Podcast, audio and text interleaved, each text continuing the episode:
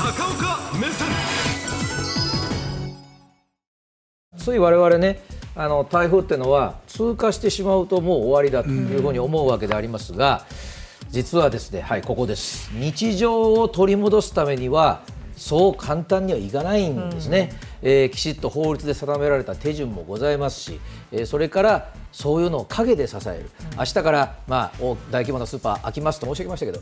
必ずそれを陰で支えている方がいらっしゃるんです、えーということをですね今から少し解説で紐解いていきたいと思います、まずえーまだ災害は続行中だと皆さんに申し上げた上で大阪市内なんかね、はい。えーいろいろね、看板が落ちてきたり、あるいは足場が落ちてきたりしてます、まあ、これはあの我々の身近で考えれば当たり前の話でありましてほとんどネジで止めてあるとかね、あるんですね意外に気づくとね。そういったものがいろいろまず緩んでおります。うん、こはい、ちらが、こちらご覧いただいてますけどね、はい、あのそうなんです。陥没した道路もそうなんですけどよくよくこういった大きな構造物も中が見えてくるとですね、まあ、大小ありますよサイズは、だけども溶接をしていたりあるいはネジ止めをしていたりっていうことがあるんですね。でこれはあのお大阪市内ですけれどももう壁からこの大きさの看板が落ちてるわけです。まあよくぞもう真下に人がいらっしゃらなかったということになりますがこういったことが実はテレビご覧の皆さん皆さんのご家庭のお家の周りでもあるんですね、えーそれこそあのエアコンの取り付けをしてた、はい。その室外機であったり、あるいはそのちょっと花壇のところにご自分でつけた、あのね、フェンスであったり、そういったものもですね実はいろいろと緩んでますので、えー明日、まあ、雨が上がって風が止みましたら、少しいろんなところを閉めてみるとい。うことがまず日常に戻る第一歩なんですね。さあそして、いろいろ通行止めだというようなお話を申し上げました、電車も止まってますというお話を申し上げました。そこを日常に戻すためにはまず現状を見ていただきましょう。はいどうぞ。で道路なんですが、これが今の現状です、えー舞鶴若狭道の、まあ、福知山舞鶴東京都縦貫道京丹波和知から宮沢真梨お分かりになると思いますが山の中を通る路線になってます、ということは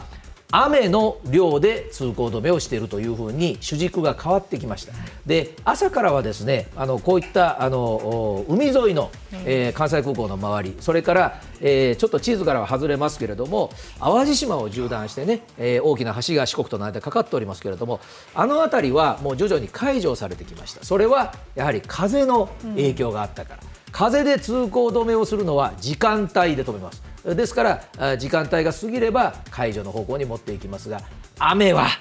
そうはいかないんですよ。これはね、あの道路を司る道路法っていうのでいろいろとやっぱり通行止めをする手順、えーならば元に戻す手順というのが全部決まっておりまして、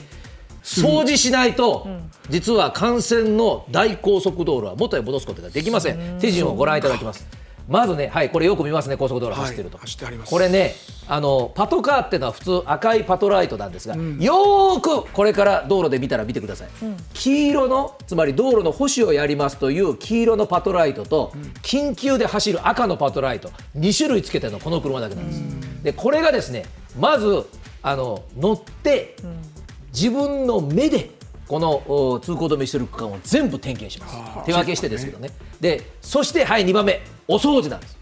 あの道路が壊れてなくてもこうやってたくさん木の葉が飛んできてるというのがありまして、ねこの上を100キロ近い速度で普通の車走るわけですから、お掃除が終わらないと最終の OK が出ない、そしてまた壊れてるところがありましたらこれ応急措置をやらないとダメ、そしていずれにしてもこれね道路の持ち主管理をしているのは国道は国土交通大臣県道はあー県知事そして市長さんたちとこうなりますが、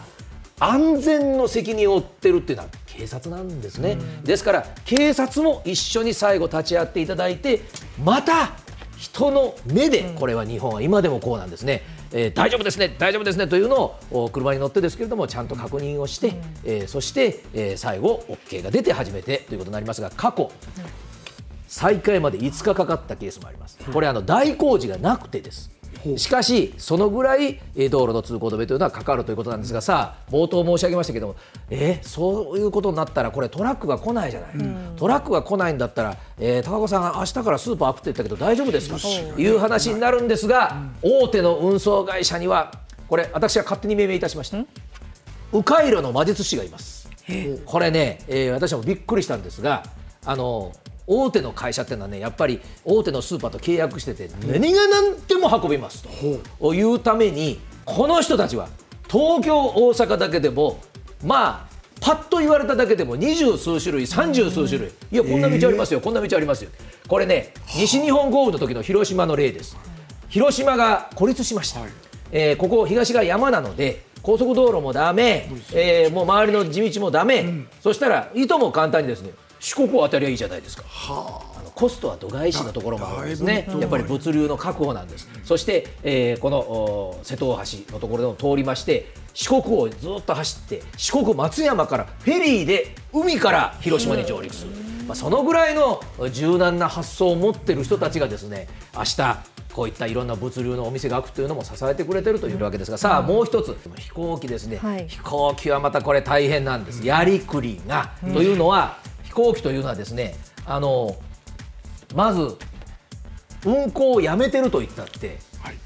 明日の朝例えば種子島から一番機が飛んでもらわなきゃだめですね、うん、で飛行機っていうのは機体のやりくりだけではなくてその乗務員の皆さんも安全を担ってるわけです。これあの東京大阪機種にもよりますがパイロットお二人をどけてでも CA さんたちが8人ぐらいはお乗りになります。そうすると全部で10人の皆さんの勤務シフトを触って、えー、あなた今福岡にいますけども明日定時のためでこうちょっと新千歳あ新千歳の人はちょっとこう羽田にこれやんなきゃダメです、うん、でですねあのこれ日本の